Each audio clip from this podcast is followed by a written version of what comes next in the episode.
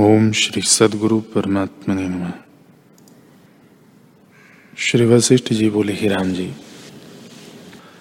जैसे बर्फ़ की कणिका धूप से नष्ट हो जाती है, वैसे ही शुद्ध स्वरूप के अभ्यास से अविद्या नष्ट हो जाती है।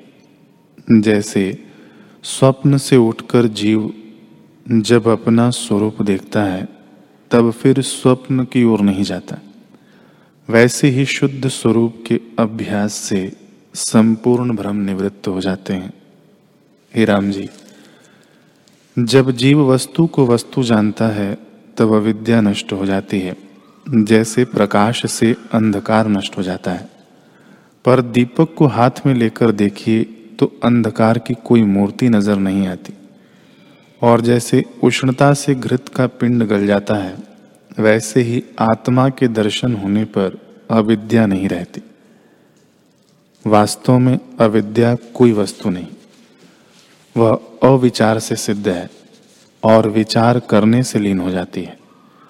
जैसे प्रकाश से तम लीन हो जाता है, वैसे ही विचार से अविद्या लीन हो जाती है।